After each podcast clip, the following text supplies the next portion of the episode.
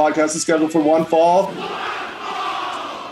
With a 60 minute time limit coming out of the black corner, a combined weight of 666 pounds, recording to you from Dick Clark's Evil Lair. I'm your boy Xander Hobbs. This is. I'm Bobby B, and I am ready to count it down. Eight. And once again, we're bringing you another E edition of the Wrestleocalypse. It is upon us. And it is surely upon us indeed. We have a few hours left until the new year. Um, by the time we're going to get this dropped before the ball strikes midnight. So you can have something to listen to in case you're not out there partying like a rock star. But um, we have some cool things for you guys, and we're excited to get started. Bobby. Yes, indeed. So we're going to go through, we've been doing the top five news and happenings of the wrestling week as we've built as we've gone through 2021. So we're doing a kind of a, a year in review, top five with some predicts and previews of what 2022 might bring. So without further ado, we're going to start not alphabetically, but not coincidentally with AEW. Over 2021, AEW really has built a kind of a juggernaut putting together a string of really top notch pay per views. They brought on Rampage, a second television show to go along with their flagship Dynamite and their YouTube online products. Seamlessly introduced new talent, uh, including multiple Hall of Famers from the WWE brand. Um, and here they kind of sit. I don't know if they sit atop the wrestling world, but they certainly, I feel, have the most buzz. Um, so the question is, what did they do? Where do they go in 2022? And how can they capitalize on this momentum that they've generated? Um, yeah, that's all good right there. And I agree with all pretty much all of that. As far as what they do, I think they just keep their foot on the gas and keep doing the same thing, keep the continuity of the storylines, keep um, grooming, you know, their guys that are going to be you know their flagships for the future which you can see them doing now with your mjfs and your jungle boys. And you know just keeping it in line keeping staying in the lane and you know not quite getting excited over certain things. And i think that they can keep they can keep going into bigger and better things. And i just think i don't think they need to do anything different you know for, uh, per se just keep the same trajectory that they have right now and they should be all right yeah, I agree. I like those. I think that was the one thing that I really stuck out at top of my mind is um, I think in 2022 we're going to see a lot more um, spotlight and emphasis put on some of their homegrown talent, like you brought up the three the three young guys, uh, Jungle Boy, MJF, Hangman Page, all in their early half of their 20s, just doing really great work and really ready you know, to kind of interact with these Hall of Famers like the American Dragons and the CM Punks and, you know, some of the talent they've been able to bring in. Um, so I think that's really important for them.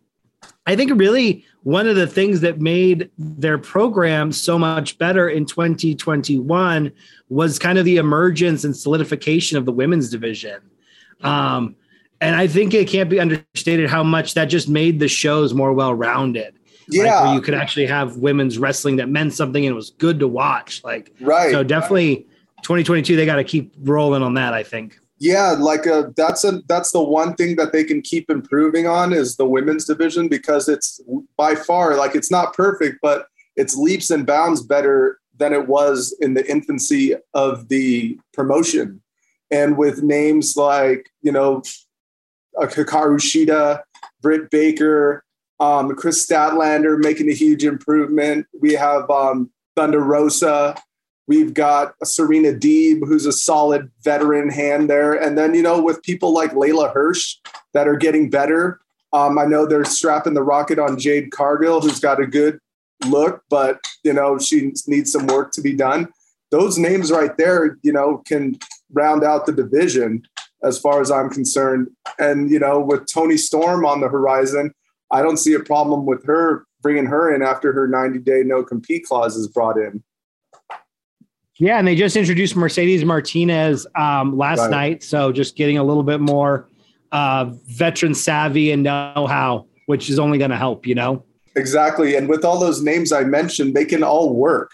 So, you know, pl- as long as you place them with the right people where they'll be able to like kind of carry a match and, you know, elevate the person with them, I don't, I see that working flawlessly.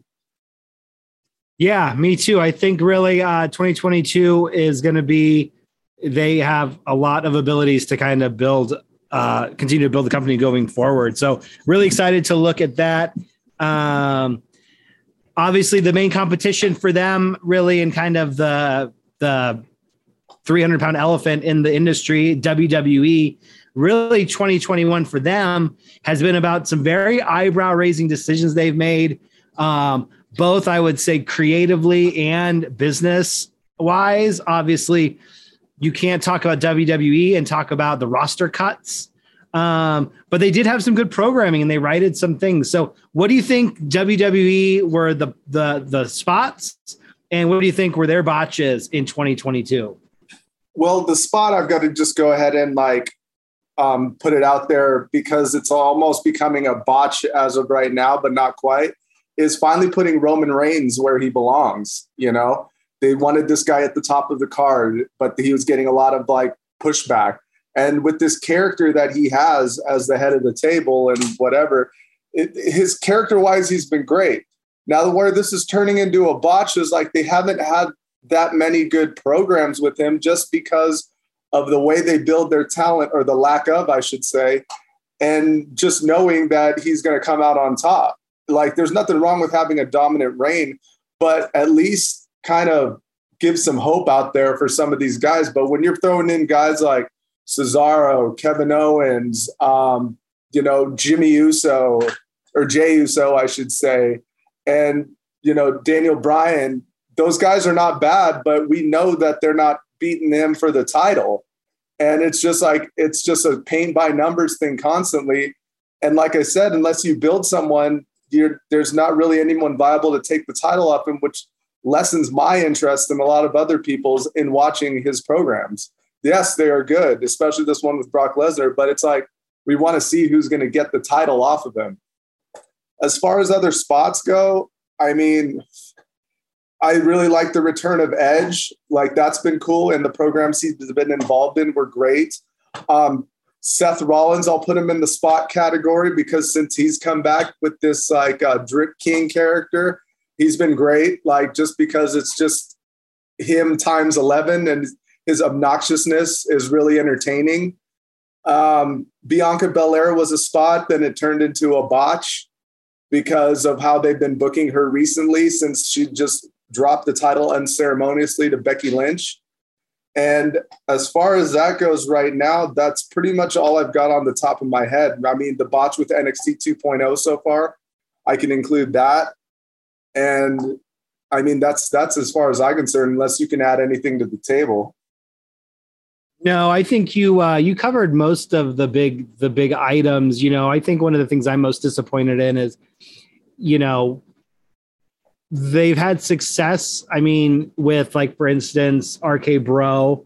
I thought right. that was a that was a good pairing. Um, even though in WWE, if you're doing tag team wrestling, you you're not really you're not really relevant, you know. Which is no. also kind of sad about how they've done the um, Styles and Omos program because I want to see AJ Styles doing more more relevant, you know, work. Um, and I think they just they cut a lot of people and they didn't have a plan. And I think right now I look at a roster that's really disjointed. You don't have a lot of, like you said, um, really capable people of challenging this this head of the table character and they've really done a poor job with everybody they've kind of run through on the raw side with whether it was McIntyre dropping the title, Lashley's so meh and iffy. Like it's just there's nothing really compelling up. And lastly, just to put a, a stake in this is like I've always said that in many ways WWE isn't so forward thinking that they created this really great women's wrestling division. It just kind of happens in spite of themselves often. And it's really shown because their women's division is far worse than it was when we started 2021. Yeah. across all three of their brands. Yeah, that it certainly did take a nosedive, and I'm glad that you mentioned that. And yeah, you like you said it perfectly. They they succeed despite themselves, and they want to take credit for this women's division. It's like, if anything, it was Triple H, you know, putting on these matches in NXT with you know the four horsewomen, and you know AJ Lee before that with her promo, and they didn't really capitalize on a lot of this. And you know, from poaching people from NXT bringing it up to the main roster without a plan. This is the result of what they've done, and this is where their division is as of right now. Um, so yeah, I think what I can think about with WWE is uh, I'll check out the um, results from tomorrow, see what what they how they start the year off. But really, um, you know, just watching, kind of watching from the sidelines, not really going to invest a lot in their product or, right. or their program. Say what you were point. saying in the beginning because I feel like you were saying something and you muted yourself. Yeah, no, I just I did. I repeated myself. Okay, right yeah. On. So, um, but one thing I'm totally going to invest myself in in 2022, and we did in 2021, and we were pay, repaid handsomely for is MLW and the way really for the size of their promotion just really knocked the last year out of the park, in my opinion. Yeah, I mean, they had a lot of trouble during the pandemic. They had to like kind of shut down, and they brought back. They when they recame resurfaced, they um, kind of threw some ideas out there and really hit the nail on the head, especially towards the end of the year. I mean, with Hammerstone finally reaching the uh, world title, and he resigned, and they have now now with Davey Richards, the Opera Cup winner, TJP is in there. And then now they threw in this lucha underground s style of it. It's really cool. Like if you're looking and I've, I've always said this and i'll keep saying again because it's important. If you're looking for something different with some wrestlers that you will know i mean i say check out mlw it's a no nonsense it's an hour and they really bring it hit uh, hit hit a home run with their product especially when they do their specials so there, there's a lot, of, lot of things to look forward to where they're going this next year yeah, I really like how they kind of are stable heavy. They have some really unique groups. I like the whole the whole concept of Contra, but then you still have like the Von Erichs. Right. And um, I just really feel like they've kind of set themselves uh, head and shoulders above other independent products, especially in the American scene. Um, I feel like Impact has lost a little bit of momentum in 2021.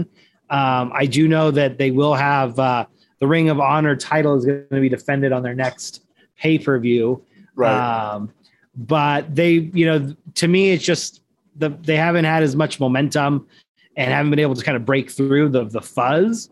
Um, and NJPW, they keep trying to. They're they're you know they're raising the stakes in in America uh, with their programming, but really, you know, NJPW is just very hard to pay attention to and watch because you got to stay up till ungodly hours to watch the programs, and so it's tough. Yeah, and their platform is hard to navigate through. They're on uh, New Japan World, and um, they got hit kind of hard at the beginning of the year too, injury wise, because um, with Kota Ibushi out and then Will Ospreay getting injured, where he had to vacate the title.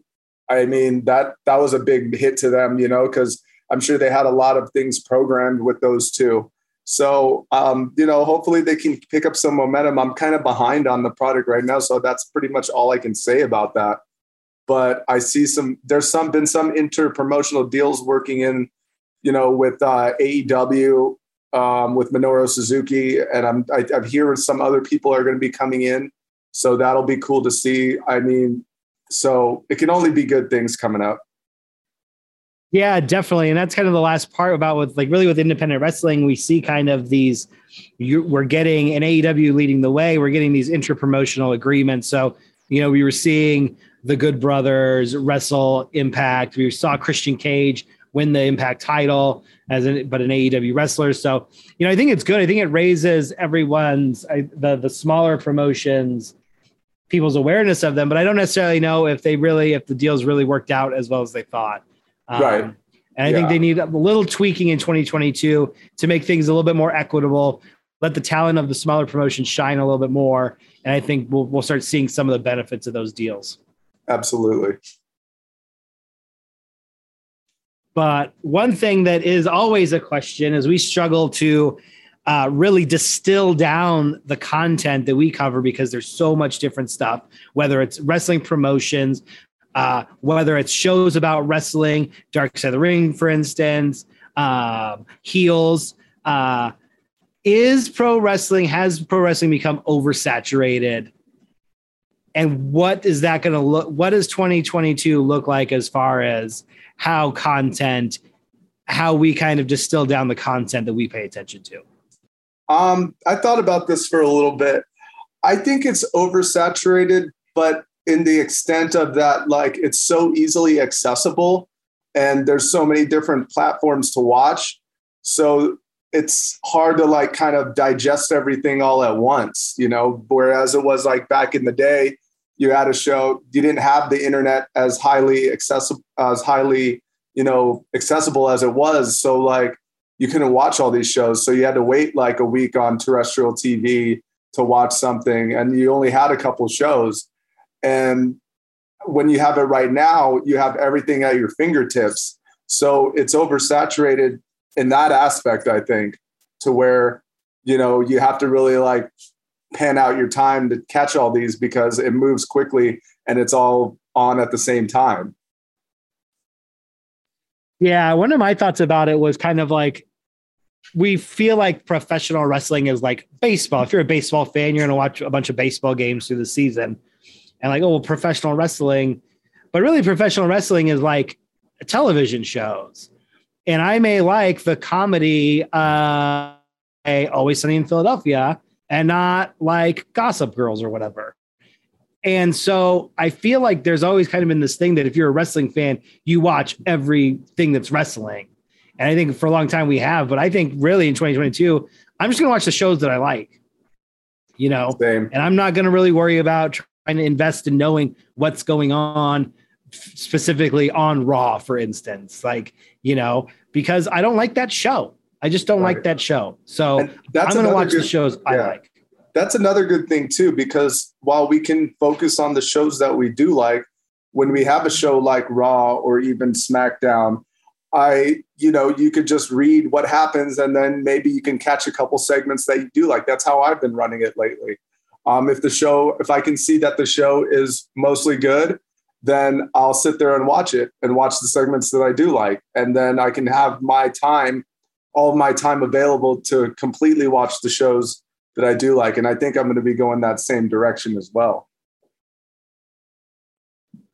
So our plans for 2022, Wrestleocalypse, based on what we talked about, I think number one, really curating the content that we talk about to be the things that we really enjoy. Yeah. So I think you were uh, muted on there. So we're, we're talking about our plans for the Wrestleocalypse on 2022, right? Right. All right. So yeah, mostly my I think both of our plans is to get this out to a few more ears. You know, that's always the number one goal is to keep expanding this podcast.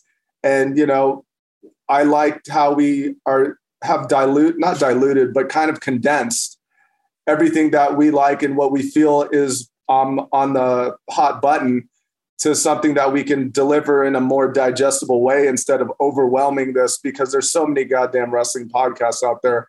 And the way we do our second half is that can kind of set us different from others to get us to check it out. So that's what i'm planning on doing. And I'm, i'll be having more time in 2022 hopefully. So where i can really focus on you know just getting this out and promoting this the proper way that we should be Yeah, and I think one thing definitely, uh, as we kind of continue to wade through the this coronavirus pandemic, um, definitely would like to go see a live wrestling show this year. yeah If you know, Yeah, for sure. Like I, that's that's part of um, my plan as well. Just because I just started getting out and going to see concerts and stuff, and so wrestling shows definitely on there. I'd love to see AEW out here, you know, like or maybe if it if it's in the cards, go fly somewhere that's uh, that I'd like to spend my time in and check out a show there. So always it's always cool to go to different venues and stuff outside of where we're at. But um, I've been keeping my ear to the ground. I'm following my Twitter is open again. So you guys can hit me up on there. I'll give you the link in the mailbag. and so I, I find a lot of things on the Twitter machine. So you know that'll be in the cards for sure. Awesome. Awesome. All right. We're moving on. We are trying to uh, keep to a time schedule, which we never do a good job at. But when you have the insights that we have, you just sometimes they go long. But we're going to do our odds and ends year in review. These are going to be like best male wrestler, female wrestler, pay per view of the year, yada, yada, yada, yakety, schmackety. So um, let's jump right into this. Best male wrestler of 2021. Who you got, Xander? Well, I'm going to go with the cleaner, the belt collector himself, Kenny Omega, just because. I mean, there's some other names that I had in mind, but in my opinion, and with the work that he did through in through different promotions, through collecting belts, through putting on stellar matches while he was injured, I got to give it to him. Like, changed his character, you know, still the same Kenny Omega, wrestled great matches, throughout promotions. And like, so I got to give it to him. Yeah, he was definitely uh, up there for for me as well. I went with the American Dragon. Uh, earlier in the year, you may know him as um, Daniel Bryan. Later in the year, you'll know him as. What's up? Betty White has died. Oh no! Breaking news. What happened? Betty White has passed away. Oh wow, that's nuts! Because I that's insane. Because she was like 99 years old, I think. Yeah, 100 years old. Yeah. 99. She didn't make it to 100. And and it it was John Madden. He started it. Yeah. He's so we're at two. We're good. We watched her documentary yesterday or the day before. I might have to check that out. So we we got two more or th- one more on the table. Yeah. Yeah. So if you're old, if you're old and obviously listening to this podcast, because our demographic spans from from seven years old to 99. Uh, take care of yourself. Yeah. Take care of yourself because you're in the danger zone. Yeah, you are. All right. That's what we do. We break news. But, anyways, like I was saying, uh, Bryan Danielson, Daniel Bryanson, American Dragon, uh, he just, he was, he really held it down all year long. He basically main event, invented the biggest pay per view of the year for WWE main evented one of the best pay per view for AEW. He basically instantly can turn himself from face to heel and back again whenever he wants. Right. He's just phenomenal. Kenny Omega, obviously belt collector too, certainly deserving to be up there. Uh, we're picking nits between the two because they both were just so phenomenal this year. No, I'm not mad at that pick at all. When I saw that, I was like, yeah, I can go with that.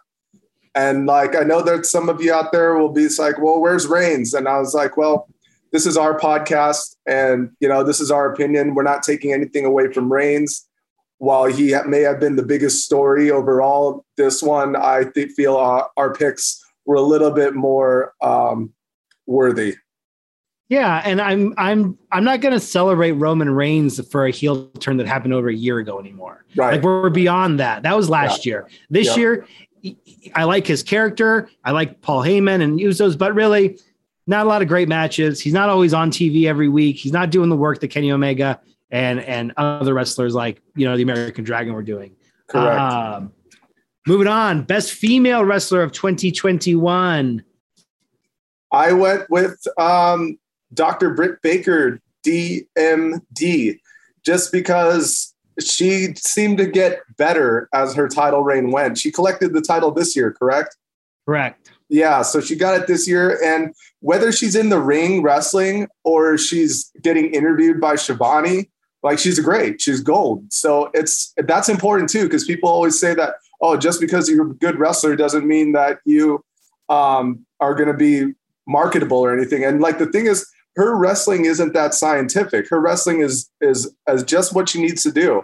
But through her promos, through her character, through her work that she's been putting in, it's always I always tune in to check out a segment with her, no matter what. And um, I don't know. That's that's my pick for female wrestler of the year. Yeah, and I'm 100% on board with that. I think looking back at the year, I think it was Bianca Belair's to lose.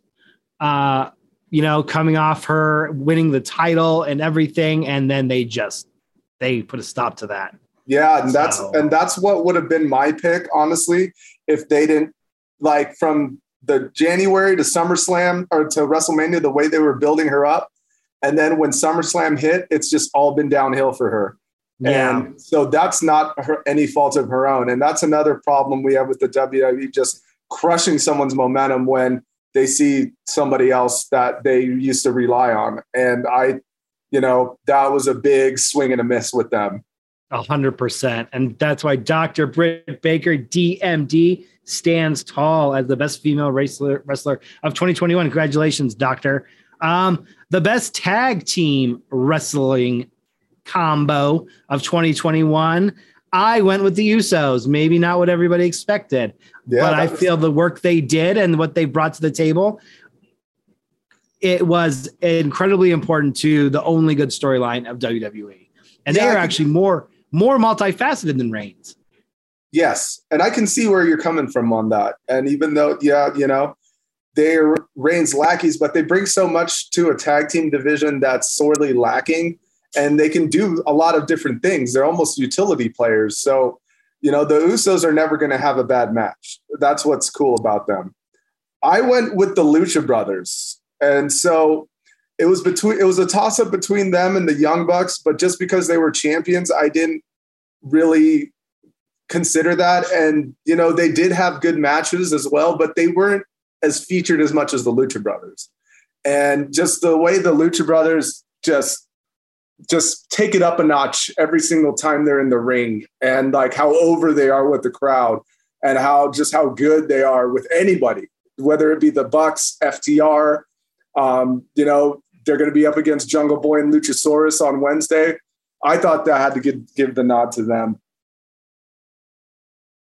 Yeah, yeah. No, I see it. I love them. I love them. They were awesome. I was watching. uh They were in one of those classic AEW 12 man tag team matches or whatever it is on Wednesday.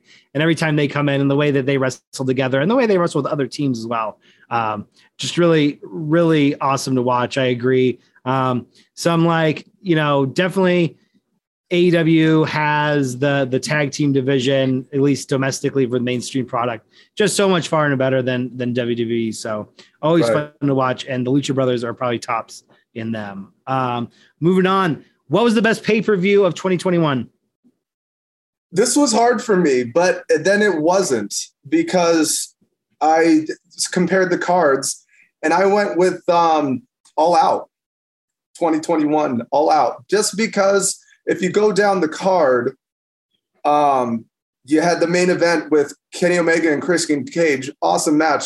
CM Punk's return to wrestling, uh, going up against Darby Allin.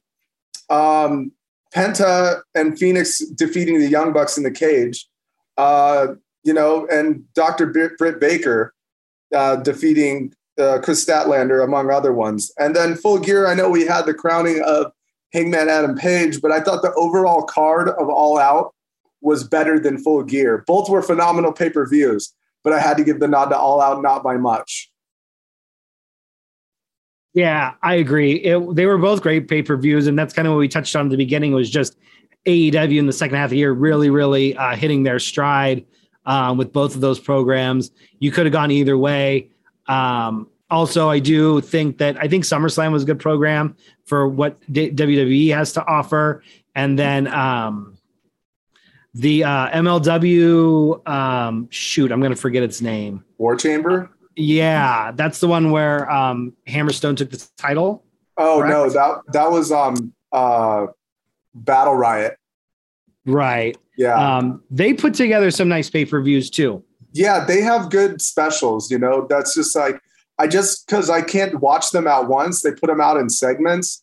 So I, yeah, I, I agree with that as well. But I thought just like, you know, as far as what a pay per view should be and how they've made me feel and how I used to view them back in the day, for me, All Out, along with Full Gear, brought that back in me that I haven't had as a wrestling fan in a long time. If that makes any sense. Yeah, definitely. Um, it was they were really good. They were re- both really good, uh, and looking forward to what they bring in 2022. Um, obviously, the only way you're going to get a good match is if you have a good feud, so you actually care about why these people are fighting. And I'm just going to say, uh, the best. This is a two year payoff. You nailed it. I agree. Hangman Adam Page, Kenny Omega.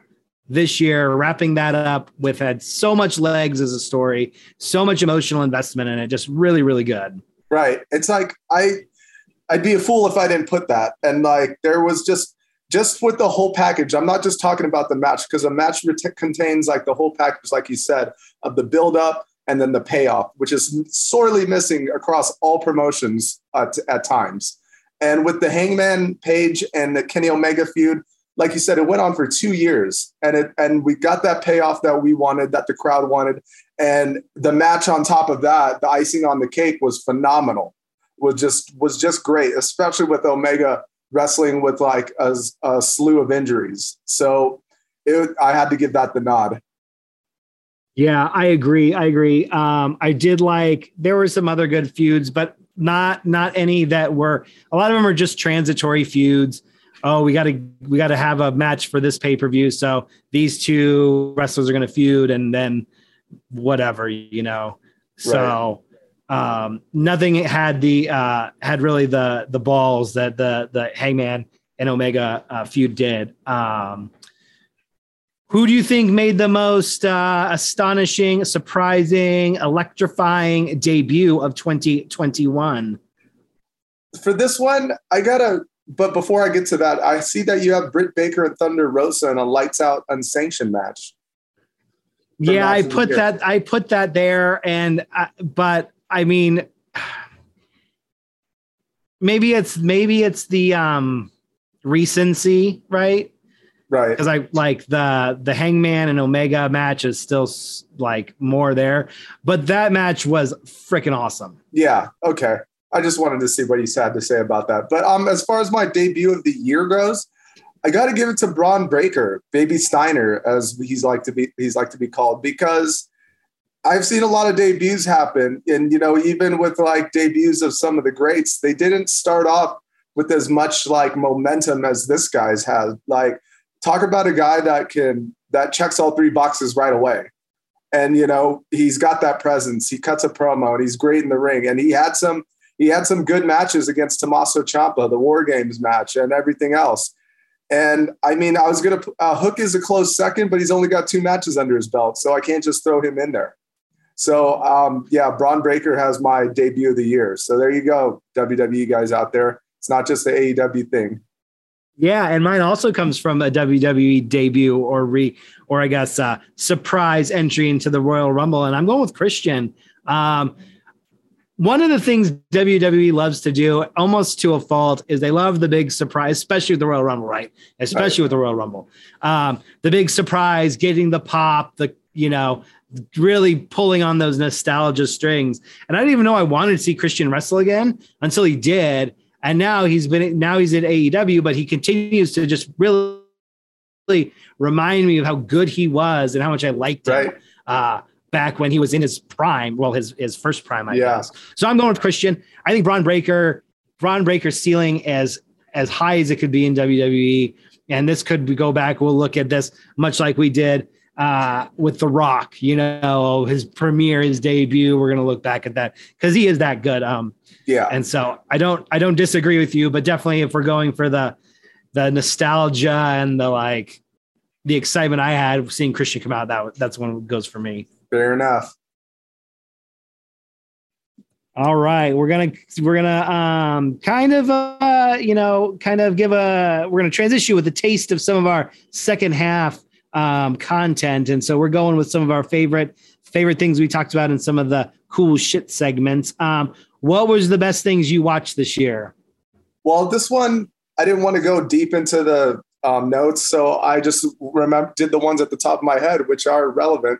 Um, I did see Seaspiracy just because it really opened my eyes to something I already knew and learned more, and like just kept me stronger in my convictions about some of my ethical beliefs that I have and that I've like you know even grown on. So I thought that was a very good sad but yet informative watch. And then also, this is recently, and I'll talk about it more on the um, second half of the show, is the Orange Years. It's a documentary on Nickelodeon that's on the Hulu. Seaspiracy you can catch on Netflix, by the way. And it just like it really brought back my the nostalgia of my childhood. But I'm not going to get into it as much because I want to talk about it more on what we watch. Yeah.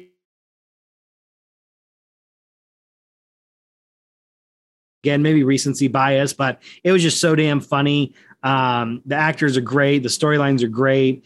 Uh, vampires and and stuff like that are, are always fun, especially when you know they're kind of uh, forced to live in the modern world because vampires are obviously by nature not modern. Um, so I really like that you- one. You were cut out, so say the show. Oh, what we do in the shadows? Okay. It's just uh, you know about vampires living in Long Island, just normal stuff. But uh, it's really, really well written from the minds that brought us um, Flight of the Conchords. Uh, really, really good. And then um, probably as a close second is I really love this show called Grand Designs. Um, this year they wrapped up some projects that had been going on for years, and then you know having the setbacks from the pandemic but it's really good. It's on. Uh, it's a British show. We watch it on BritBox, and uh, it's just really normal people doing really crazy and silly things and trying to build their dream homes. So I really enjoy that show. Those are the two I got for you for this year. Right on. Those are good. Yes, we're coming to the end. We've got just a few more. What was this? This is our favorite segment now. Get rid of one. What was your favorite get rid of one of the year? Again, I'm just going to go with like what popped up in my head first, and it's a pretty recent one. I'm going to go with the uh, obscure, not Christmas movies. Um, that was a typo. Arnold Schwarzenegger movies. I thought that was super funny, and I thought it was fun to dissect them. And um, yeah, that was a really good one from our own Bobby B. Yes, indeed. That came from um, enjoying Jingle All the Way. Uh, I think my favorite get rid of the one, as I kind of reflected back on, is I really liked. Um, I really liked the, and I'm trying to make sure that it was. I'm pretty sure it's this year. I liked how I liked the ones where you have to make an uncomfortable decision. So Right. I think of the ones, you know, bringing on things like the Lakers, like where you have to make the uncomfortable decision. Or, for instance, we did a lot about music where you're forced to kind of have to get rid of something that you really like. Um, so definitely, I think the Lakers one. I really like the ones that involve food. Like we did a dessert one, we did the ice cream one, which uh, you know, now do you what do you do you get to eat ice cream anymore? I have to eat vegan ice cream. Yeah. What's your favorite vegan ice cream flavor? Um, just off the ones I've tried, like I've tried like a uh, like a chocolate swirl, chocolate vanilla one, just basic, because like I haven't expanded out. I haven't gotten ice cream lately because I'm on a minimal sugar kick. So I mean, as I start eating more of these things, I will let you guys know what I'm liking. But so far, so good. Like you really can't tell. Like it definitely doesn't have like the richness factor that some people do like. It like I'm not really big on like it being super rich and creamy, but it does the job for me. So I'll take it. You know, and like I said, my why for it, you know, outweighs me, you know, with the getting knocked on my forehead with the creaminess factor. Right, but gelato is is vegan, right? I think it is. I think it's made with water, not cream. Yeah, not milk. All right. We love Get Rid of One.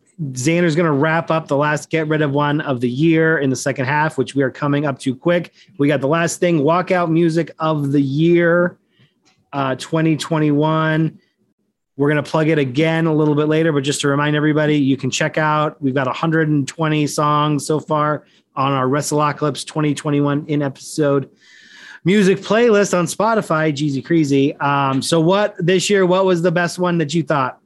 I got to do a th- uh, throwback to you again, and that, that's Richie Cunning's "Pure Imagination." Um, that song just hits. It's got a dope beat with the sample from Willy Wonka's The Chocolate Factory, and the rhymes on it are good. Like that. That's just a cool ass song. So I got to give that the nod.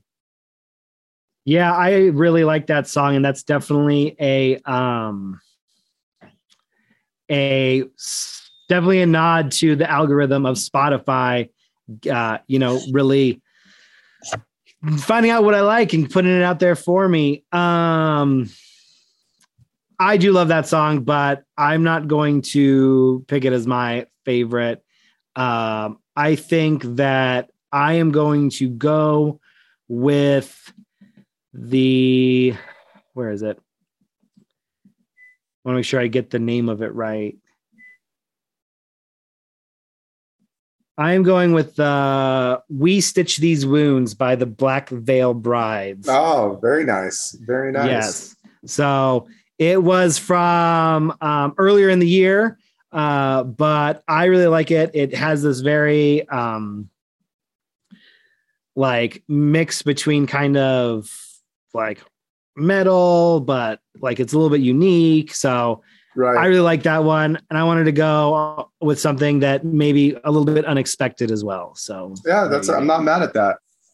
But that was our um year in review, our now annual year in review, since we've been doing this for a little bit now. And um, if you want, if you like or disagree with it, you can get at us and see what you like and see what some of your top things were. But on that note, while you contemplate that, we're going to take a quick powder and we're going to come out to you with the second half, which we like to call cool shit. yeah, boy.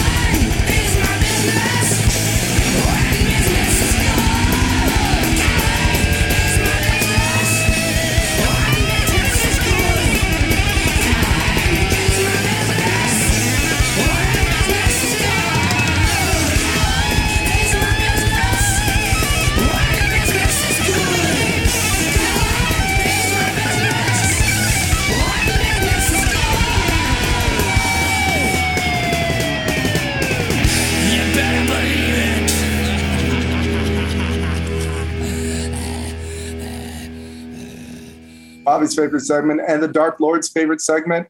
What do we like to call it? I like to call it cool shit. And once again, we lead off cool shit with the mailbag.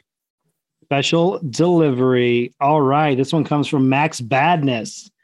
I really enjoy the show and the variety of content you guys put out, wrestling and non wrestling. I just want to know if you guys do a New Year's resolutions, and if so, what are they? Well, I don't necessarily do them because I think they're trite, and you know, I'm not not me especially, but they don't get followed through. It they get forgotten about in a couple of weeks after the after it wears off. But um, but if I had to do something, all I'm going to do is continue on the momentum that I have right now, like not just with this podcast, but in my life, and um, you know, keep doing the things that I'm doing and improving on the things that I need that I'm continuing to improve on. I know it sounds convoluted, but that's what I'm going to choose to do. But it's not a resolution; it's just how I'm going to consistently live my life. Yeah, I don't make resolutions, but I do use the first of the year to reevaluate my goals from last year, what my goals for the next year are going to be. Um, you know, but it's not like I'm not resolving to quit drinking monsters or anything like that. It's more what are my goals and what are the things I need to do to accomplish those goals. So that's the way I look at it. Um, you know, I think New Year's resolutions can be a powerful motivating factor uh, for some people, but I agree with Xander that more typically it's people just trying to be a part of something at the beginning of the year and talk about your resolutions, go make the gym all crowded for like the first six weeks of the year, and then, you know, figure out some way to sweep them under the rug, like, you know, a bad habit, for instance. Um, so thanks, Badness, for enjoying our show and our variety. And that's where we stand on New Year's resolutions. Um, the next one comes from the Woo Nation. What are the some of the things you guys are looking forward to in 2022?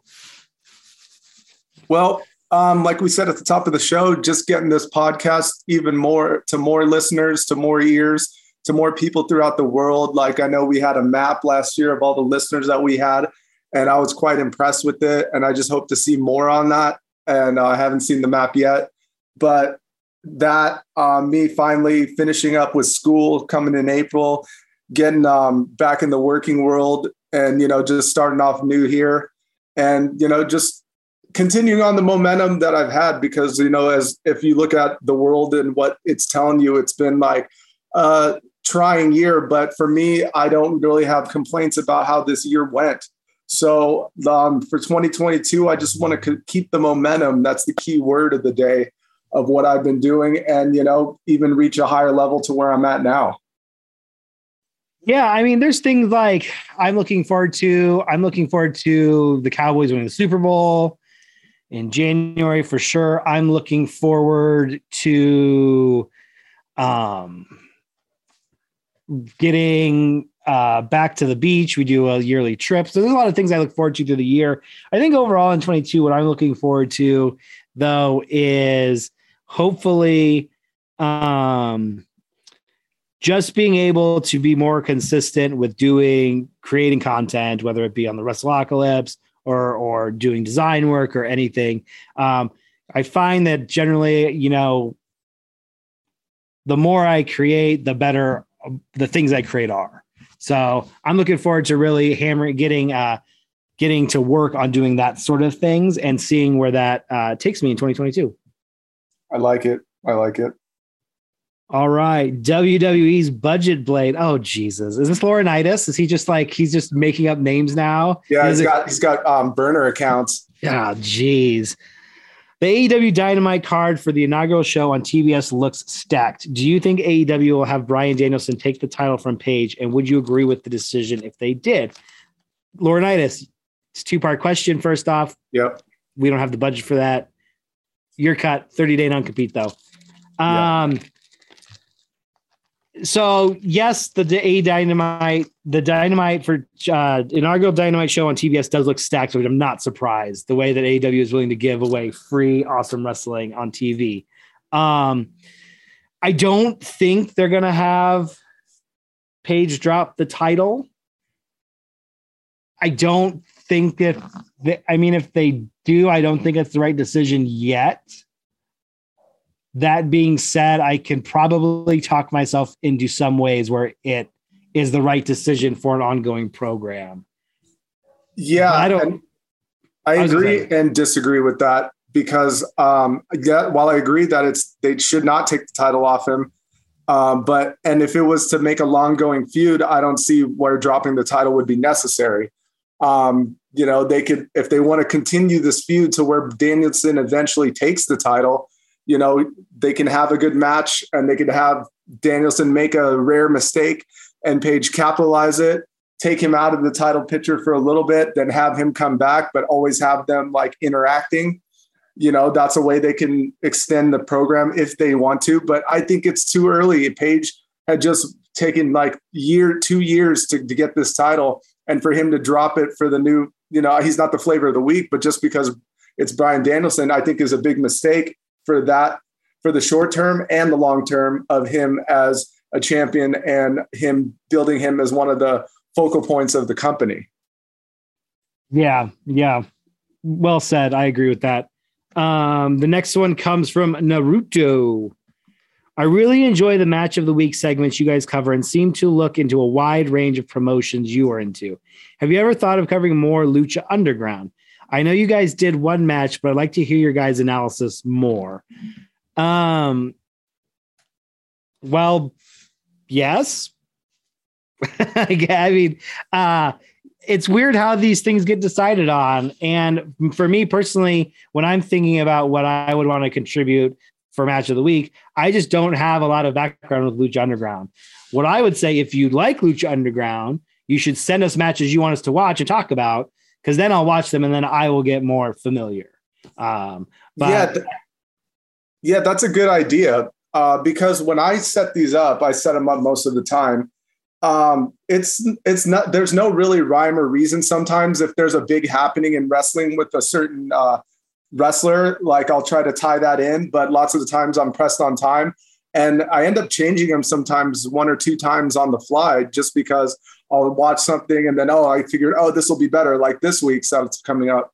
And it just it depends like what I'm watching at the time because I try to keep my ear to the ground when I'm watching wrestling. I try to go back. I have a few shows that I'll talk about where that shows you some of the wrestlings that have happened back in the day. So I just it depends like where I'm at and what looks good and what looks good to even break down, you know, because sometimes there can be a good wrestling match, but it's not necessarily um, good to break down because we can get into technicalities of it.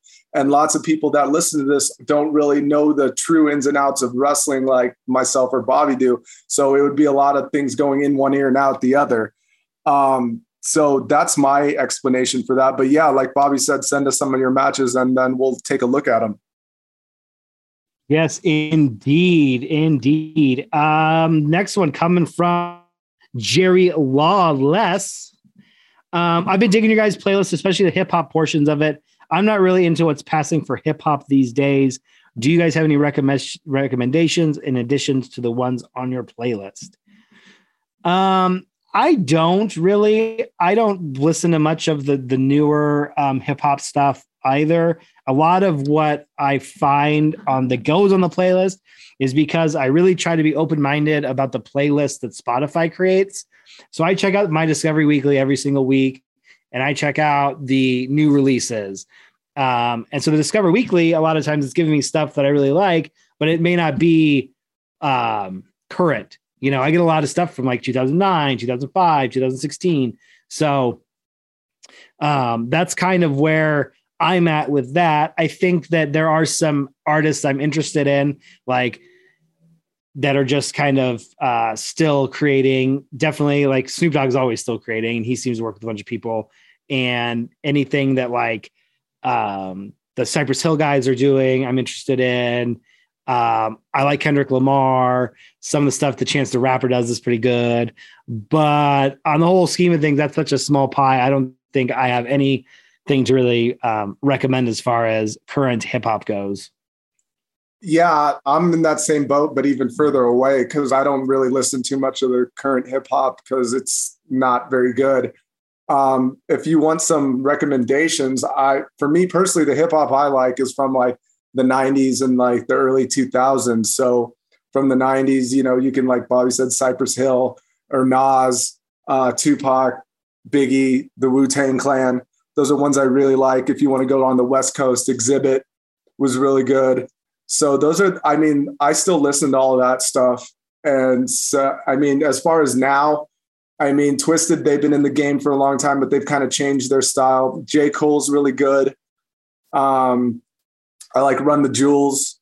So if you haven't checked those guys out yet, or you only heard one or two songs, check out their catalogs even more. Because if you have a Spotify account, which I'm sure you do, they they've pretty much got all the stuff on there that you need to listen to. So just like Bobby said, uh, just expand your mind and you know just maybe go back in a, a couple decade a decade or two, and you know you'll you'll find some really good stuff on there. Yeah, definitely. Um, and yeah, utilize Spotify for sure. Um, I would say probably one other resource if you want to kind of get your ear down is there's a podcast or a playlist on Spotify Spotify called um, Monday. It's called Monday Morning. I'm trying to find it real quick. It's called Monday to Monday, and it's curated by um, this uh, through through this guy like uh, Gary Vee by by this guy named Mike Boyd who's really into the hip hop industry, and they always have like the cutting edge stuff, I guess. And you might find something you like. I don't know. Moving on to the Illuminati, not the Illuminati, which I am a part of. So get your shit right. But anyways. Um, I know you guys are hard on WWE at times, and most of it is warranted. Agreed. Uh, can you name some positive things they are doing right now? Um, no, not particularly. I I think they've really run the Reigns thing into a corner. I don't know really how they're going to get themselves out of it, uh, or as we like say, they booked themselves into a corner. And Raw has just been so bad. I mean, even the things that I did like, kind of like RK Bro and Happy Corbin, they're just not even really part of the show. And you got to watch three hours to get two minutes of something enjoyable. Right. And their their vignettes and their promos are just so insufferable now. Um, yeah, I hate to be I hate to agree with I agree with you, but I do because yeah, there's not really anything good right now, with the exception of a couple um, snippets of you know RK Bro, like you said, Bron Breakker, you know, on NXT.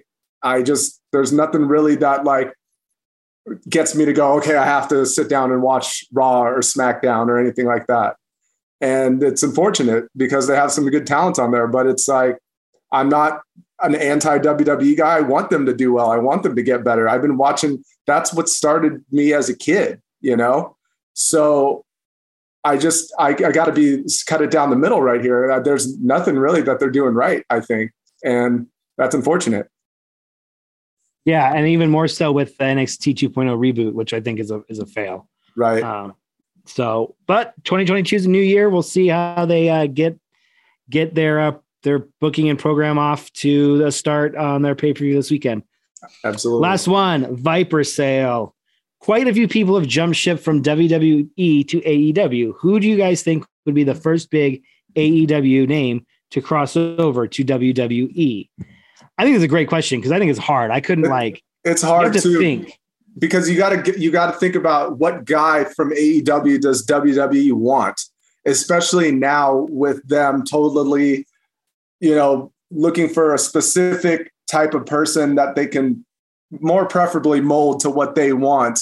They want big bodies, they want ex athletes, they want people that haven't really wrestled, to be honest with you. So when you look at the AEW roster, you know, there's not a lot of them that could fit that mold. The only one that pops into my mind right now is Wardlow because he's a big dude and, you know, he's kind of in the middle card, lower middle card, even. And I don't know if they flash him like an offer he can't refuse, he can be molded to the style that they want. So that's the name that pops into my head um, right off the bat. Yeah, I think that's a good one. He definitely has the look, the size, and, and everything that they typically look for. Also, he doesn't have such a huge following Right. that they're going to run into some of the problems they've had with bringing over well-known indie wrestlers who kind of bring with them expectations of a crowd. You know, um, I thought perhaps Luchasaurus, He's been there before. And um, right? And if And- he went, he would have to change his whole thing, but and which I don't think he's willing to do. Right. And that's what really ca- I keep coming kept coming to the same thing is everybody on AEW resembles somebody that they that WWE has already cut, Yeah, right? And it, it's like and and what makes AEW more compelling for these people is one they have deep enough pockets that it's not a huge financial hit to go from one from WWE to AEW. But also it's like they embrace kind of what these what these wrestlers can do and they are allowed to to showcase that. right. Whereas, like, I can't think of anybody from AEW who's going to go in and really flourish in the WWE system and the way they do things, you know? Right. Or like I said, if WWE even wants them. And you know, because because AEW, they have, like you said, they have guys that can, you know, do kind of work a different match. And where WWE, they want everybody to kind of work essentially the same. They have this really paint by numbers way that they want you to wrestle. So, you know, there's a lot of guys that don't fit that mold. And if they do go over there, they're not going to succeed as much as they would like because they're going to have their whole style or possibly even their um, gimmick changed. So it's just, it's a hard one. But like I said, I'm going to stick with Wardlow if that ever happens. But that was our mailbag. If you want to get um, at us and, you know, drop us some questions or some comments, you can get at me at Xander Hobbes. That's X A N D E R underscore H O B B E S. And that's on Instagram. Or you can get at me on Twitter now. And that's going to be at Hobbes Xander, capital H O B B E S, capital X A N D E R, no space. And you can drop me a line there. Bobby, where can they find you? Uh, Retzalocalypse, uh, spelt like it sounds on both the IG and the Twitter. And I just do want to say, I want to bring it back before we move on. One thing that I am looking forward to in 2022 is uh, the Steiner brothers wrestling in AEW against teams like FTR or the Lucha Bros or Young Bucks or basically just watching the Steiners get into AEW. I'm really looking forward to The, the OG Steiner brothers? Or are you the Briscoe brothers? the Briscoe brothers. I'm There sorry. I was like, God, was- the Steiners are old. yeah. Well, I mean, AEW does uh, employ some very old former WWE talent. So, Very true. But do, I do agree with that. I'd love to see the Briscoes in AEW. yes, Briscoes. I apologize. All right. We're moving on. We um, are about ready to blow through our 60 minute time limit, but we're not going to stop. We can't stop. We're going to quick hit the offsides and delay of game. We've got the 2020 2021 NFL regular season coming quickly to an end. Um, obviously, after a severe down of the Washington football team, Dallas has clinched both the division and their playoff berth. Now it's for seeding, and that's kind of what we want to talk about. We've got basically, yeah. I think we have six six spots filled, eight left to go over the next uh, two two games. Um, so first off, uh, you know, class of the NFC. We'll talk about them. Obviously, we've got um, Dallas Cowboys, Green Bay Packers, Tampa Bay Buccaneers, and Los Angeles Rams. Right. They, they all have spots, and um, I think I think the the Rams have a spot, right? Yeah. Yeah, both the Rams and the Cardinals from their division have have clinched their spots. Yeah, um, and so as of as it goes right now, the Packers are at two, Cowboys or Packers are at one, Cowboys two, Rams three, Bucks four, and at the and the Cardinals are at five. So there's two, two spots available, and the Cowboys have a big game coming up, which will determine seeding as well as they go up against the Cardinals, who uh, that's going to be a tough task, even though they've been on a slump. Yeah, I definitely agree. That's probably to me the biggest game I'm watching. Um, the Packers, you know, they've had a couple losses, uh, some earlier in the season, but they're looking they're looking pretty stacked. But uh, I think they're vulnerable. Um, Tampa Bay has proven themselves to be able to lay some eggs, some big fat eggs, like goose eggs. Tom, right? You know, don't easy on the surfaces. It's not the reason why you didn't score, bro. Um, and then kind of moving on, like the bottom half, like I think the Niners are going to get in. Yeah. And I think it looks like the the Eagles are going to get in. Yeah, those are the two in the hunt right now. That's if the season ended today, the Niners and the Eagles would both be in. Yeah. So and I don't but, think I I'm not concerned with any of either of those teams. Like, yeah, the Niners are on a surge, but you know we'll just have to wait and see because uh, there's some problems with Garoppolo right now. And then, um, what is it? The Vikings, uh, Falcons, and the Saints are all on the bubble, including the Washington football team. But I don't really see any of those teams getting in there. No, and it comes down some of them are in there just because it's like tie breaks over people, and so they're technically yeah. kind of still there, but not really still there. Yeah, because a lot of these um, ones on the bubble need help, and any t- I always say anytime you need help, you're not going to get it. So you know that's not going to work out. Yeah, and the AFC, I think things are a little more up in the air because really the only person who's uh, uh, clinched their division are the Chiefs. Right. They're obviously, despite some rough goings early on, remain the class of the conference. Yeah, really surprised on the Titans. Didn't expect the Titans to to be this good. Um, and then really, I think to me, it comes down to. So I think it goes Kansas City's the number one. I don't really believe in the Titans. I probably believe more in the Bills than I do the Titans or the Bengals. Right. And then there's and the I, Colts. Yeah, and the Colts are weird. They've won a ton in a row, haven't they? Yeah, they have. But then they have this issue now that Carson Wentz will not be playing, and this is um, an important game because the AFC is kind of wide open. There's six spots available, and right. then the, the Patriots are in there. They'll probably get in, and then we have the Dolphins rounding it out that are in the hunt. Yeah, and, and which is super surprising that the Dolphins, as bad as the beginning of the season started for them, that they or even like have something to play for anymore. Right. And so, then we have people on the teams on the bubble, like the Chargers, the Raiders, the Ravens, the Steelers, Browns, and Broncos.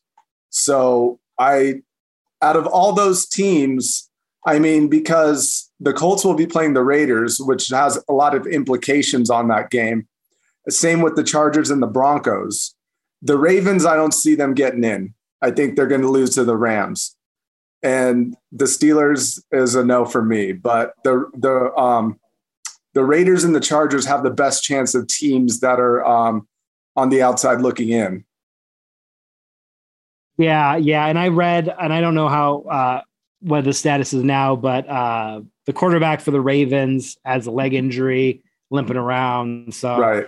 I agree. I don't think I don't think the Ravens are going to get in. I really think like uh, I mean, I think the Chiefs have a clear path back to the Super Bowl. Right. Um, and I think the NFC, the top four, I think any one of them can do it. Probably the Rams, the least of them, because Yeah. really an untested and unproven quarterback in Matthew Stafford, who I don't believe has played a meaningful game in his entire career up to this point, you know? Right. And yeah. I mean, yeah, the Chiefs look like the ones as like that are, are cut are cut above everyone else. And um, yeah, like you said, any of these four that you mentioned could have a clear and re- uh, realistic shot into going. I'm, I, I know the Packers are the favorites, but you know the Cowboys have momentum. Not saying this as a homer, but they do. I granted that's against Washington, but that was a statement game. And you know if they can win out, that would be a huge piece of momentum that they have. Um, you can't count out the Bucks, even though they laid some eggs, and so they they're they're always lurking around. So I think between the three, I wouldn't be surprised if any of these three had a had a shot to be headlining the NFC East going into or the NFC in general going into the Super Bowl. Yeah, I definitely agree. And I do want to just point out one thing. Um, the NFL is starting the year on January 3rd with one of probably the worst game I can imagine of Cleveland at Pittsburgh. Oh man, horrible. That's horrible. Ugh. Yeah, that's, that's So, but this is a big weekend. We are going to talk more about the NFL come January and February uh, as they wrap their season up, but we are not going to spend any more time on it with you guys today. We are moving on to the match of the week. And again, like he said, this was a late a late change. Late Yeah. change in the game. Yeah, I'm not going to tell you what the one was first because um, that might be on for a uh, later one. But this one, we're going to take you back to Spring Stampede of 1997. We're going to have in the main event Diamond Dallas Page versus the Macho Man Randy Savage, and this is an important uh, match because in 96, 97, Diamond, Diamond Dallas Page was gaining a ton of momentum as a wrestler. And mind you, if you didn't know, he came into uh, being a wrestler in the ring late in the game. And with his diamond cutter and just how smooth he was, he was ga- he started off as a heel, but he was gaining a lot of traction with the fans. And when he denied the NWO's request to join him, that kind of popped the lid off everyone because this was a time where everyone was joining the NWO. And this match was important because behind the scenes, Macho Man, he had his ear to the ground for what the crowd wanted. Macho's a very respected, very good legend in the wrestling ring. And um, he told Page backstage, he said, You know what? I want to take the diamond cutter tonight, which was a huge um, stamp of approval coming from Macho Man to Diamond Dallas Page, who was coming up. And in this, you saw it like it was a great match, had a lot of heat to it leading up. Uh, I can tell, I'll tell you later where you can watch the lead up to this match. But the, overall, this match was good and really solidified Diamond Dallas's pa- Page's place um, in WCW. And this is what we always talk about: getting giving someone the rub, and this is how you do it. So, Bobby, I want to get your thoughts on this. Yeah, um, it's interesting because I think that we talked we've talked about another. I think we talked about another Diamond Dallas Page and Macho Man match, but this is actually the first time they locked horns in this feud. Um, and it's like I watched it and then I read some. You know, they've got some interviews, and, and what I really liked about it is Diamond Dallas Page was like when they first locked up, he understood that like Macho Man was bringing it hard, and this is going to be like a super hard hitting match. And um, it also is cool because it brought in kind of the NWO aspects of like how Macho Man had joined them. Um, so really good. I I didn't remember this match, so it was like watching it new. Um, and then yeah, definitely Macho Man ate the diamond cutter, and especially um, when the NWO sent out their own referee because the referee took a bump Right. like you thought for sure Macho Man was going to win. So it had that like nice twist at the end, which is always a nice surprise, you know, which it makes the match a little bit more, um, a little more zhuzh to it. Yeah, I agree. I agree. It was a great match. So you can find this anywhere. You can find this on YouTube, Peacock, Daily Motion. Like it's on there. And I suggest you check it out if you're a fan of both these guys. And if you're listening to this, I don't know why you wouldn't be. But yeah, it was really cool, really important. And this is one of the things as you can see what we're talking about when we talk about putting someone over, actually putting them over and giving them the rub to further move on up the wrestling ranks and in, in wrestling and in fandom. Yes, yes, indeed. Check it out. Spring Stampede 97 DDP versus Macho Man Randy Savage. Um, but we don't just watch wrestling, we talk about it all the time. We have other other uh t- TV we like to um engage with, if you will. What are you watching? All right. So, like I talked about at the top of the show, um, I've been hitting the Hulu machine. So, the first one I'm going to talk about is called Nickelodeon The Orange Years. And it was pretty much the start of Nickelodeon and how it like built itself and like became a staple in actual like children's programming. And it was really cool how they got into the history of it because they want they said they wanted to make children like not just because there were some children's programs, but they were like sprinkled out, but they wanted to make a network that was dedicated to just children and not this like cheesy children stuff, but stuff kids could relate to. Because I guess they were saying back in the day you had these children's shows where these kids were like these astronomical kids doing awesome feats of like being super athletes or super smart. And kids weren't like locking into that because they couldn't relate to it. So Nickelodeon came out and they made sh- um, shows that kids could relate to, that kids like me and Bobby could relate to. And they went into the shows that were staples, like, you know, you can't do that on television, where it showed like, you know, not a so classic, you know, nuclear family type of thing. They showed like, you know, obscure things with kids. And then they went into like, you know, Hey Dude and Salute Your Shorts and Double Dare.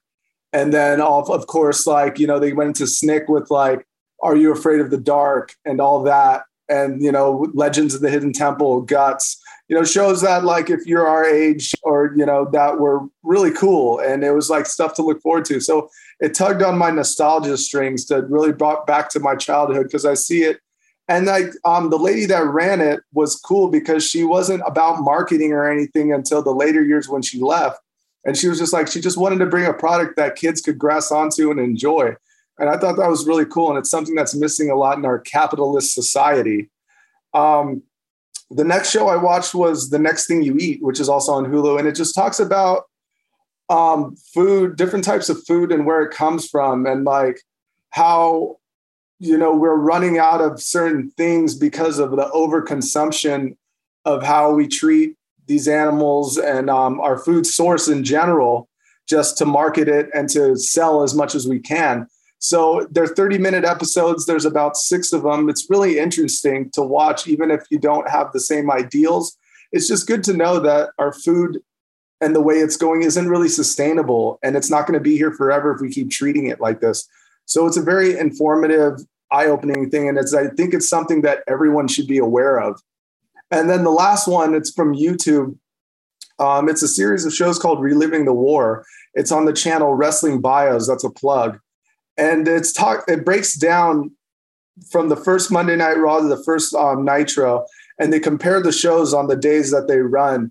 And they rank them you know about which show beat what and why with the matches. And this is where i get like a lot of different matches coming from because it's really cool. The guy takes his time and breaks down the, you know, the little nooks and crannies of about the Monday Night Wars and how, and you can watch it evolve and step up and go back and forth. And it's just, it's a really cool if you're a wrestling fan, and it'll, if you're, especially if you're a new one, and you can see about, you can finally get your head around the type of shows that we watched and how, how why we're kind of like hard on the WWE where they're at now because of what they put out back then. Granted, they can't put out some of the content they did, but I'm talking about building superstars and building wrestlers and listening to the crowd and you know riding a certain guy's momentum for what brings on the next show.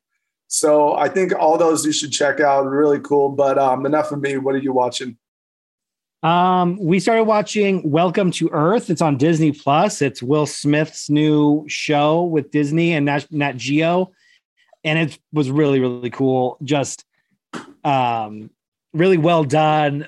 I mean beautifully shot as good as any david attenborough um special and really uh just tackling tackling our our planet in kind of a different way. Um will smith is a very good presenter. He's naturally charismatic. He's a fresh prince of bel air obviously. Um, and then he's got kind of a team of other people who are explorers and photographers. Um, there's this one guy who talks about his experience uh, being total, totally blind since he was a freshman in high school. And this guy is like rappelling down into the off the crest of a volcano. And so it's just got a lot of like, oh, wow, that's crazy. And like, no fucking way would I ever do that type moments. Um, they go down, they go down on the last episode that I watched. Uh, he goes down to the midnight zone where sun can't penetrate the ocean and they look at the animals and everything. So just super cool, well done nature show. Um, the other one uh, at the behest of the prodigy we have been watching is on Discovery Plus. It's called Super Dad.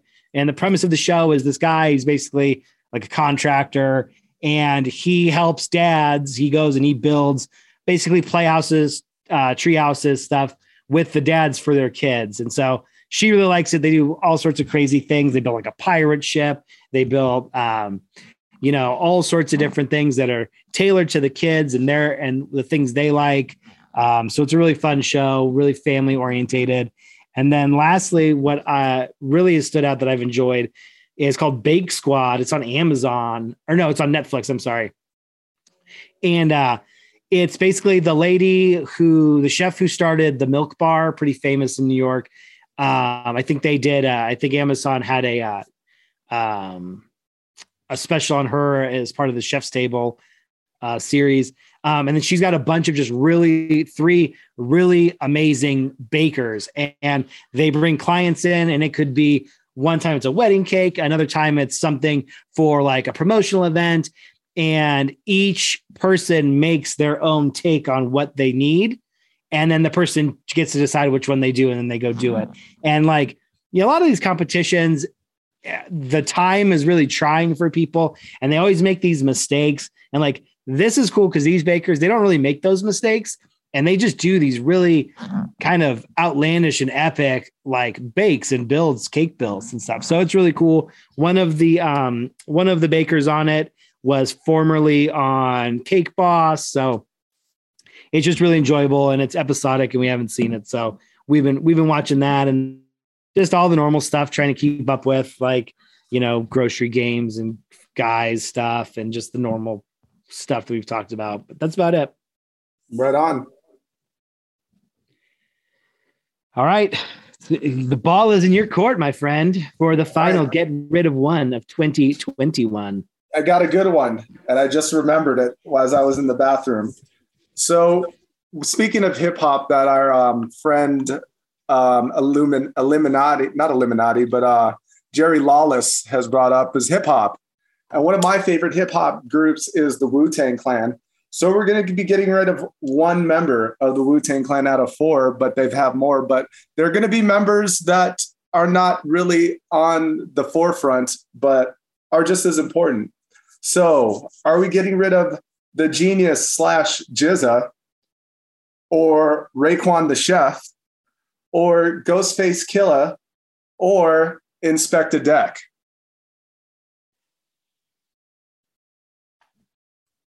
Um,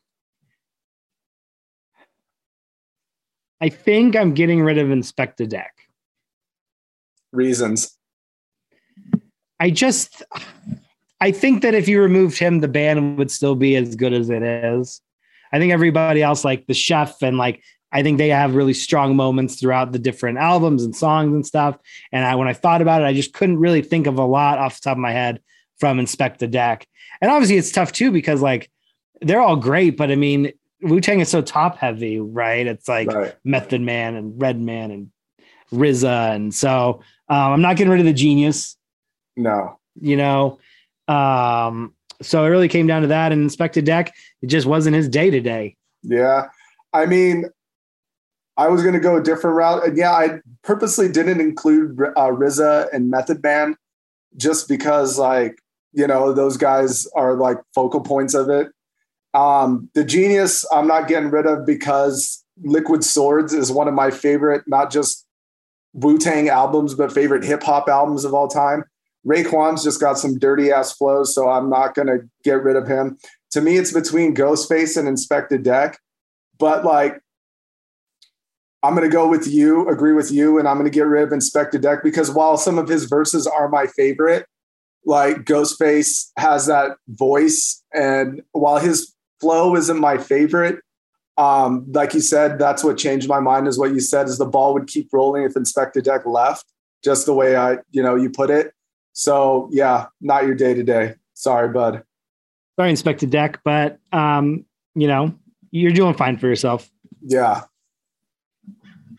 All right, we're coming down to the wire. We got two more things to hit until we blast into the new year. We're coming into walk out music.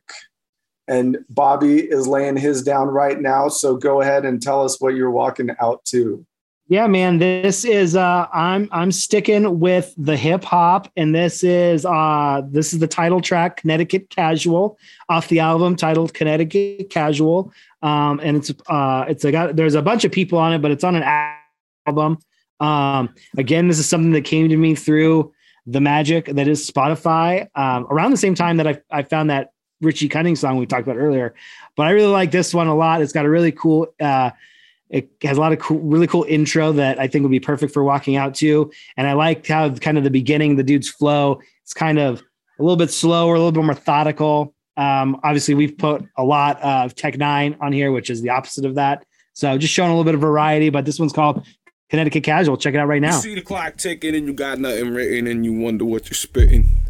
Yeah. I don't ever wanna feel like I did that day. Take me to the place I love. Take me all the way. I don't ever wanna feel like I did that day. Take me to the place I love. Take me all the way. Willimantic, a drug infested small town in the middle of the state of Connecticut. In the middle, you might say, nowhere. Nowhere, that is, unless you want to buy or sell drugs. Around the time when Fresh Prince's show debuted, and back when Nickelodeon had Double Dare and Hey Dude, my mother's ex-man Neil drove a Honda Prelude. Hung out with some bikers and cop coke quaaludes. Gnarly on the Harley, white people party hard, yeah, would keep me up at night. So at school, I'll be tardy, tagged the desk with a Sharpie high. I'm riddling his arm, how high? Higher than Blondie, a fucking kamikaze. Sometimes I feel like the bomb and no one can disarm me. A black hole sun that'll melt your plastic Barbie.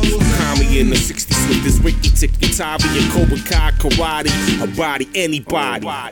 Abs awesome, I'm bad as Chad Dawson. I'm rad with rap, clap 'em and trap 'em in black coffins. A crack the sarcophagus cover and curse a motherfucker. The pharaoh that hovers above the pyramids they discover on the surface of Mars. Why you purchasing cars? I'm trading blood to the gods and I'm purchasing stars on the Block Island Ferry. Rocking a pair of Sperry's out on Nantucket. Fucking And there you go. Just another banger from Bobby B. Yeah, as usual. Um, I'm going to stay with hip hop as well. And this one I found through this guy I follow on Instagram, and he pointed me to the direction of this guy's page. His name is Young Merc. And um, if you follow him, he is a very socially conscious cat and lays down a lot, debunks a lot of um, disinformation about, you know, race, politics, um, stuff like that, stuff that we're into.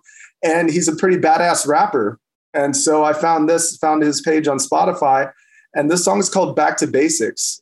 And he's just got really cool flow, good beats. And like I said, p- part of it, what I like, it's a lot of social conscious stuff, which I think is important because like hip hop is drowned out with just a lot of nonsense, which can be fun sometimes, but to me, it gets old and I can relate more to this stuff. And um, so you can check it out right here and like what you like about it.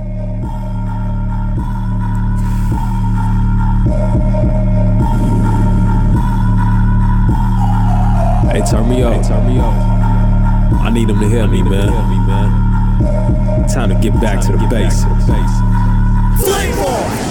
Understand that my skills are limitless. Most of these songs you hear now is frivolous. That's why I'm ripping this. Today I'm about to show these niggas the difference between a rapper and a lyricist. I've been schooling them, time to give them a syllabus. I didn't wanna do it, they put me in a predicament. The culture they been robbing big, shit is ridiculous. Kill them with imminence, put them in a cage like Nicholas. I'll tear this roof off the bitch and the shame goes. This new wave, we don't speak the same lingo. I put a mark on these squares like bingo.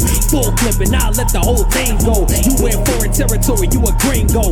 Fuck a group, I'm a star like Ringo. And when you up against this, it ain't no fun. When it comes to smoke, you don't want none. Yeah, it's pretty cool, and I suggest you check out some of the stuff. These will be going on the playlist of 2021, and I'm really excited about that. And I'm excited for the new one that's coming your guys' direction in the new year. Yes, indeed. But I am lathered up. I'm in the ring. I've did some push-ups. I'm looking. My veins are popping. I'm ready to go. And uh, I think, I think I'm going to turn heel today. What do you think? I think that's cool because if it sounds like it's if it's crowd's asking for it, then you got to give it to them. Which brings us to our topic of today, the last one of 2021, is the art of the turn. For those of you guys that are scratching your head, what you, what the fuck are you talking about? Turn. It's um in wrestling, we all know you have baby faces, which are the heroes, the good guys, the protagonists, and you have the heels who are the antagonists. Some people start that way and they eventually turn to the other side do according to what how they're being perceived from the crowd um, if their character's not working or not. But it's most of the time how it used to work out is the crowd turns you.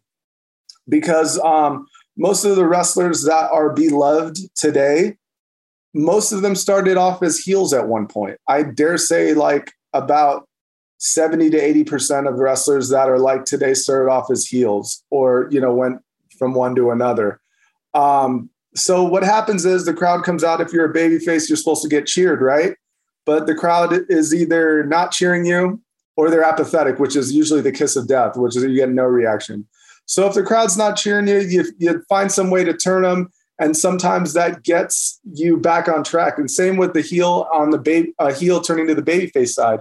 So our closest example is we can go to Stone Cold Steve Austin, who is a pretty dastardly heel and, you know, but for some reason, according to the time where we were at, the crowd was just um, relating to him and attaching to him because he was kind of like a no nonsense guy that told his boss to fuck off.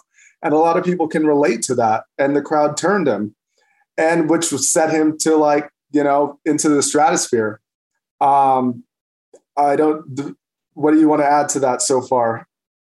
I think that when we talk about kind of the art of the turn and really the most impactful turns, you have to have an established character being one or the other. Like Stone Cold was like he was Stone Cold Steve Austin. And we think about like Hulk Hogan was Hulk Hogan before he turned heel. And they have a so when they make that turn, it's so much more impactful. What I was thinking about is like, you know, in modern wrestling, and this is one of the things is a lot of people, and we've talked about this, want to be tweeners. Right.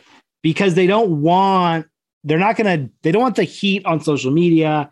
They don't want to have to really sell the heel aspect of their character when they're trying to market themselves. Right. You know, and that's one of the things that's so refreshing.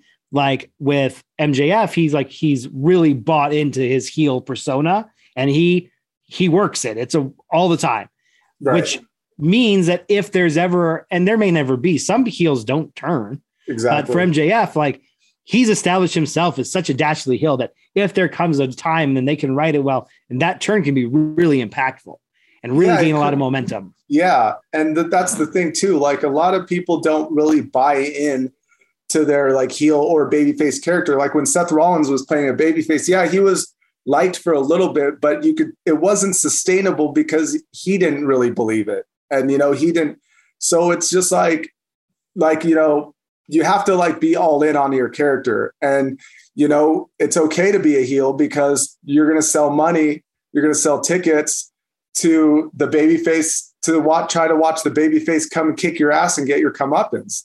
And you're gonna make money just as well then. Like, you know, everybody wants to sell a t-shirt, but the more eyeballs that are on your product with you on the marquee, that can be just as fruitful.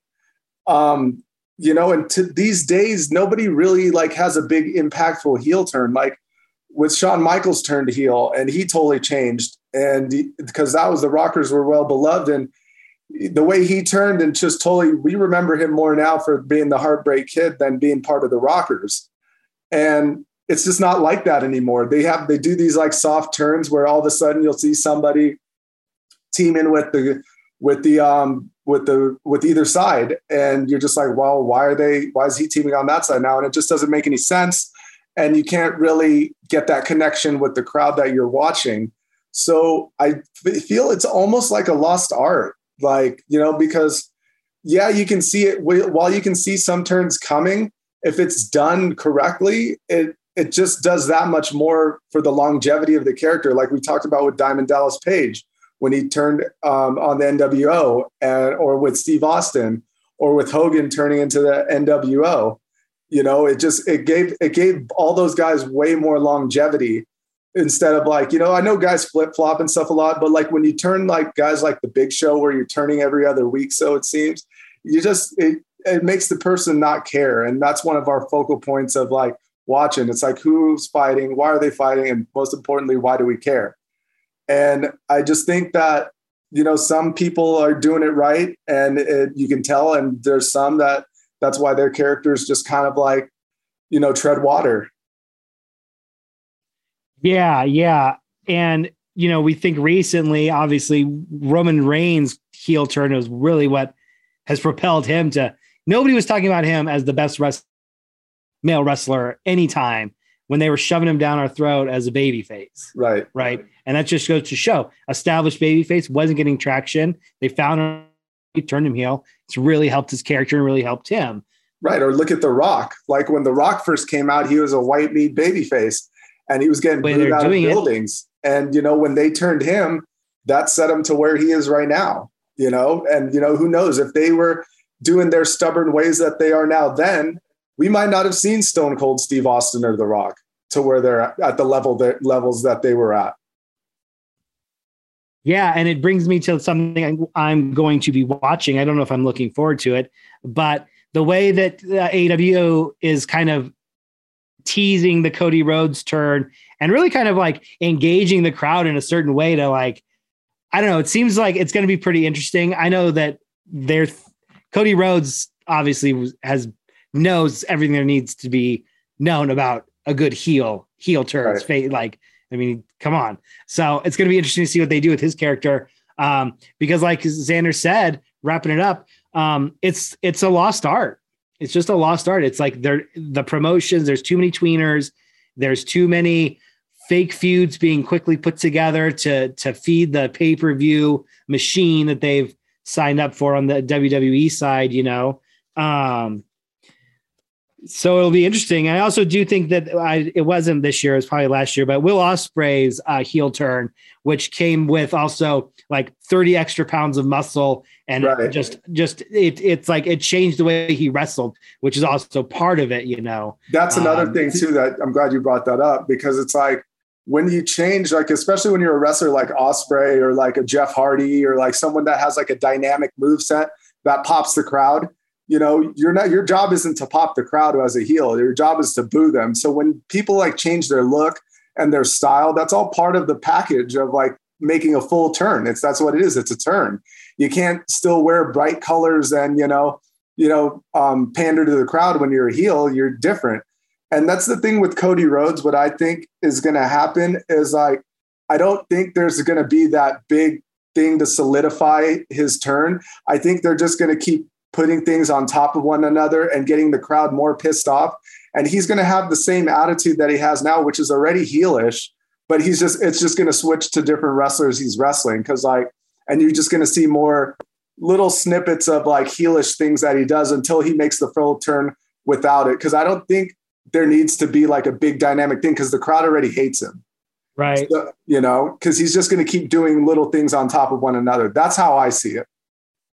Yeah, I agree. Well, we're gonna see though. We're gonna um I think it's gonna be in the first half of 2022. We're gonna see where they're gonna go with that. Yeah. So you're not going to have to wait too long, and you're not going to have to wait too long about this because we're going to try and get it dropped early or later this evening. But on that note, since we can't top that, we all hope you have a happy new year. Yours truly, Xander Hobbes, Ours truly in this life, Bobby B. and we'll see you in 2022. Booyakasha. All right, buddy. So you'll get that out. Yeah, yeah, yeah. All right, cool. Well, you have a happy new year, bro. Say hi to Yeah, the you- family. You too, you too. If I can't get it out today, it'll go out early tomorrow. All right, man. See ya. Yep.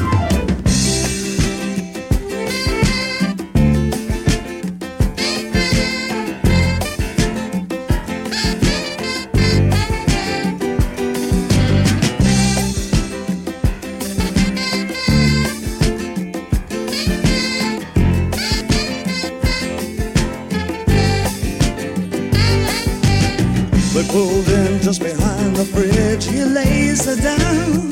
He frowns, gee, my life's a funny thing. Am I still too young?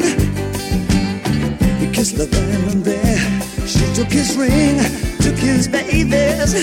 It took him minutes, took her nowhere. Heaven knows he'd have taken anything. Night. She was a young American.